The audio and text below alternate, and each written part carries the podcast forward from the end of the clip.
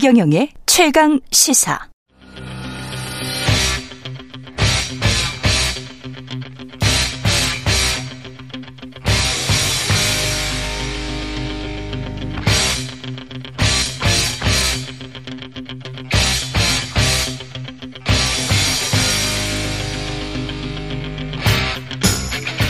네, 호랑이의 눈 시간인가요? 예. 오늘부터 이 시간에는 여야 연사를 격주로 모셔서 답답한 정치 이슈를 팍팍 때려보는 코너 마련했습니다. 이름하여 정치펀치. 예. 오늘 시원하게 호랑이의 눈으로 시원한 펀치를 날려주실 분은 김재원 전 국민의힘 최고위원 나와 계십니다. 안녕하세요. 안녕하세요. 예. 김재원 전 최고위원과 정청래 의원이 여야 번갈아서 나오게 됐는데 두 분이 또 입담이 또 대단하셔서 기대를 많이 하고 있습니다. 그래서 제작진이 저 아이 오브 더 타이거, 예. 로키, 예, 복싱입니다 이게. 언제 같이 한번 붙어야 되겠네요. 예, 언제 한번 같이 한번 붙어야 되겠. 두 분은 언제 한번 붙을 때 또 이슈 오도독에서 또 한번 마련하고 그러겠습니다. 예, 특집으로 또 한번 마련해야죠. 예.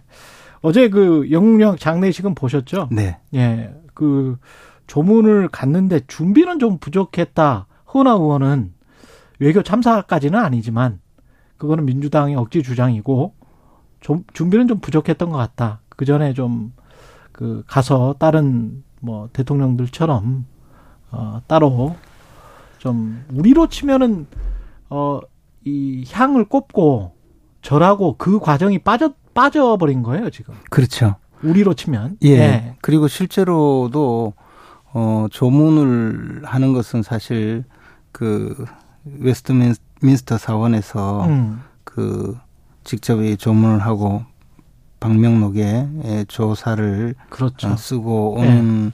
그 행사인데, 근데 이제 준비가 부족했다라고 할 때 정확하게 이야기하면, 영국 측의 그 준비가 좀 부족한 것 아닌가. 영국 측의 준비가 오히려 그죠. 예, 네. 예를 들어 우리는 이제 장례식으로 간 조문객이니까 조문객인데 조문객이 좀 뭐 어디 그렇게 볼 수 있나? 프랑스에서 네. 그 이웃 나라에서 날아온 분도 아니고 우리나라 대통령이 친히 그까지 그 영국까지 가려면 12시간 넘게 걸리거든요. 그렇게 네. 비행기 타고 갔는데 사실 이제 초기에 처음 영국에서 그 안내할 때도 각국 정상 뭐 수천 명이 올 것이다 그렇게 예상하고 실제로 이제 국가원수급만 해도 200명이 넘게 그렇죠. 조문객으로 왔는데 영국에서 그 저 조문객을 맞이할 때 히드로 공항도 아니고 다른 국제 공항으로 안내를 하면서 전용기 탑승 금지 또 런던 시내에서는 전부 셔틀버스로 이동한다 이러니까 그것도 사실 조금 그 의아할 정도였거든요. 그런데 이제 아마 미국 대통령 같은 분들은 이 경우상 워낙 그 저 자체 규율도 있고 하니까 미국에서 공수한 차량이 아니면 타지 않거든요. 그렇죠, 그렇죠. 그래서 이제 미국 대통령 뭐 승용차로 이동한다든지 우리 대통령은 뭐 사실상 셔틀버스로 이동하고 또 그것도 교통이 통제되고 해서 프랑스 대통령은 걸어가고 하는 과정에서 당일날 오후 2시 이전에 그 도착한 정상들만 그날 이제 조문을 하고 그 후에 도착한 분들은 나중에 좀 해 주십시오. 이런 안내가 있었던 것 같은데. 그렇죠. 저는 이제 준비가 부족했다면 우리나라의 대표로 갔기 때문에 우리 국민들은 또 그 장례식에서 대한민국 대통령이 어떤 역할을 하며 또 우리 국민의 마음을 어떻게 대변해 주는지를 보고 있었는데 그러면 예를 들어 2시 이후에 도착한 각국 정상들은 따로 마련된 장소에서 조문록을 작성하고 장례식에 참여한다. 그런 내용을 사전에 고지를 했으면 이런 혼란이 없었을 텐데 그냥 취소되었다 하니까 이게 뭐냐라고 또 반발이 근데 2시 이전 사실은 우리가 전용기로 갔기 때문에 잘 아시겠지만 대통령 전용기에 항속을 조금 하면 한두 시간 정도 빨리 도착해서 마크롱 대통령처럼 그렇게 걸어서 갔다면 1km 이내더라고요. 그렇죠. 그러면 이게 사실은 딱 한두 시간 차이였어요. 그렇죠. 예, 그러면 그냥 그렇게 갔다가 구두로 바꿔 신고 거기에 가서 조문하고 그랬으면 모양새는 참 좋았는데. 그러니까 이제 그런 부분에 대해서는 예. 그 영국 정부의 그 장례식 과정과 우리 외교 당국자 내지 대통령실의 실무진들의 보좌에 조금 뭐 약간의 문제가 있다고 볼 수가 있죠. 그렇지만 사실 이제 그 전용기로 간다고 하더라도 예. 그 착륙 순서가 있을 것이고요. 아, 그렇겠네. 관제탑이 예. 있으니까. 예. 예. 그리고 또 거기서 이제 런던 시내로 이동할 때는 뭐 저는 뭐 그 컨보이 4대에 뭐 네. 제규어 방탄차 이런 이야기까지 하면서 하던데 그만큼 이 많이 일정이 짜여져 있었을 거예요. 그렇겠죠. 네, 저 네. 영국에서 뭐 그런 것을 생각하면 뭐 거의 불가항력이 아니었나. 그러면 차라리 이렇게 저 워낙에 많은 각국 정상들이 오다가 보니. 시간적으로 조금 늦게 도착하신 분들에 대해서 국가 원수에 대해서는 이런 방법으로 조문을 하기로 예정되어 있다. 그래서 우리 대통령도 장례식 마치고 어디에서 별도의 마련된 장소에서 조문록을 작성할 거다. 이렇게 사전에 예고를 했다면 전혀 이런 혼란은 없었겠죠. 그럼 외교 홀대로 볼 수 있습니까? 그럼 영국 측에? 저는 뭐 그렇게 보진 않고요. 예. 이게 이제 워낙 큰 그 외교 행사다 보니까 영국 측에서도 뭐 이렇게 할 수밖에 없는 그런 사정도 있지 않았을까라고 생각합니다. 예. 그리고 제가 연암 박지원 선생이 쓴 열하일기 답사기를 쓰기 위해서 책도 많이 읽고 또 실제로 작성도 하고 중국도 여러 번 간 적이 있는데요. 예. 그때 당시 건융 황제의 70회 생일이 1780년 8월 13일에 있었는데 그때 이제 연암 박지원과 조선의 사절단이 열하에까지 가거든요. 예. 돌아와서 그때도 조선 사신으로 갔다 온 박명원이 그 조선왕에게 내가 어떻게 대우를 받았는지를 상세하게 보고를 해요. 그것이 아주 중요한 관심사였죠. 그런데 전체적으로 보면 그쪽에서는 홀대를 당했는데도 엄청 그 예우를 받은 걸로 보고를 하거든요. 아. 우리 국민이 지금 바라는 거는 바로 그거죠. 우리 대통령이 가서 그래도 멀리 그 조문 행사에 갔는데 국격에 맞는 그런 예우를 받고 또 그에 맞는 국민의 마음을 대표하는 것이 필요한데 그 점에 대해서 아까 말씀드린 대로 국민들에게 제대로 알리지 못한 점은 조금 차질이 있었고 보좌 기능에는 좀 문제가 있지 않나 생각합니다. 네. 국민의힘 상황은 새 비대위 출범을 하고 주호영 원내대표가 선출이 됐습니다. 뭐 잘 된 겁니까? 저는 1차적으로 잘 되고 있다고 생각을 합니다. 잘 되고 있다. 저는 또 이제 비대위로 가는 것이 거의 유일한 해법이었다고 생각하고요. 지금 이준석 대표는 여러 가지 가처분 소송을 앞으로도 계속 하겠지만, 그 사법적인 문제는 또 사법적으로 해결을 하고, 어쨌든 정당이 지금 리더십이 붕괴된 상태에서는 그러한 새로운 리더십을 잘 맞춰가는 그런 과정이 필요하고 사실 당헌당규 개정 작업까지도 현실적으로는 불가피한 사정이 있었다고 생각을 합니다. 예.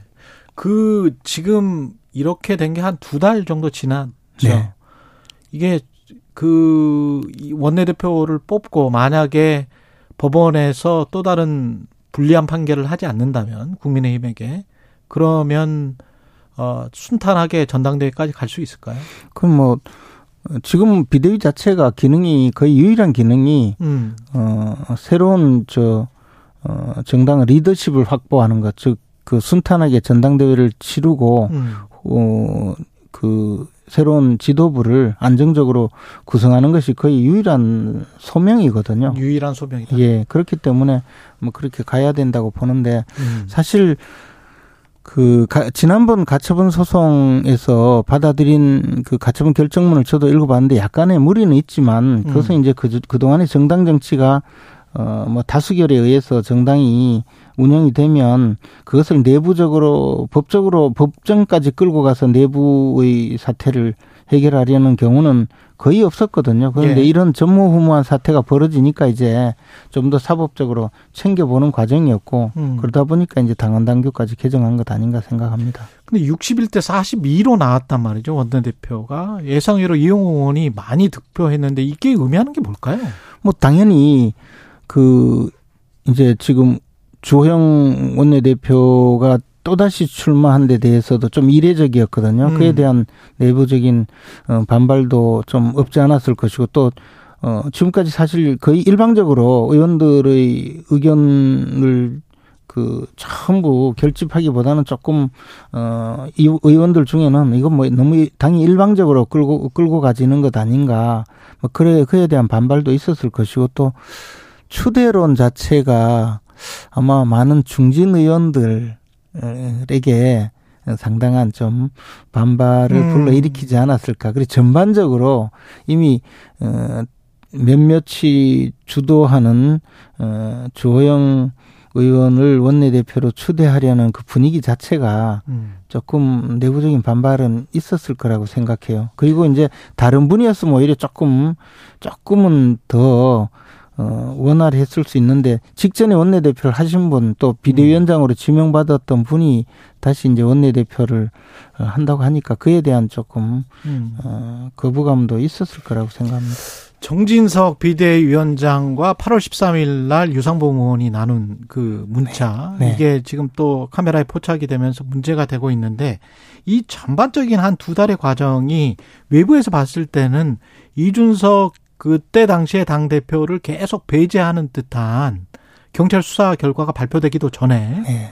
그러면서 거기 위에 또 어떤 대통령은 당무에 개입하지 않는다라고 말씀하셨지만 네. 사실은 대통령이 그 뒤에 있는 것 같은. 아니 이제 문자가 그렇게 공개가 되는 바람에 네. 그전에는 권성동 의원 문자였고요. 체리 따봉이 공개되는 바람에 네. 이제 구체화돼 버렸죠. 그래서 사실은 저는 윤리위원회에서 처음 징계가 들어갈 때도 이렇게 그 시끄럽게 일을 벌일 사안은 아니라라는 느낌이 있었는데 이것을 이제 물론 극대화시키고 갈등을 아주 증폭시킨 것은 이준석 전 대표이지만 예. 그러나 그 과정에서 이렇게 여러 가지를 마치 뭐 찬조 출연하듯이 계속 문자 메시지가 터지고 또 그 과정에 무슨 논란이 벌어질 일이 자꾸 벌어지고 또 사법적으로 가처분이 받아들여지고 이런 것이 이제 국민들이 보기에는 굉장히 좀 무리한 일을 벌이고 있다는 그런 느낌을 주고는 있는데요.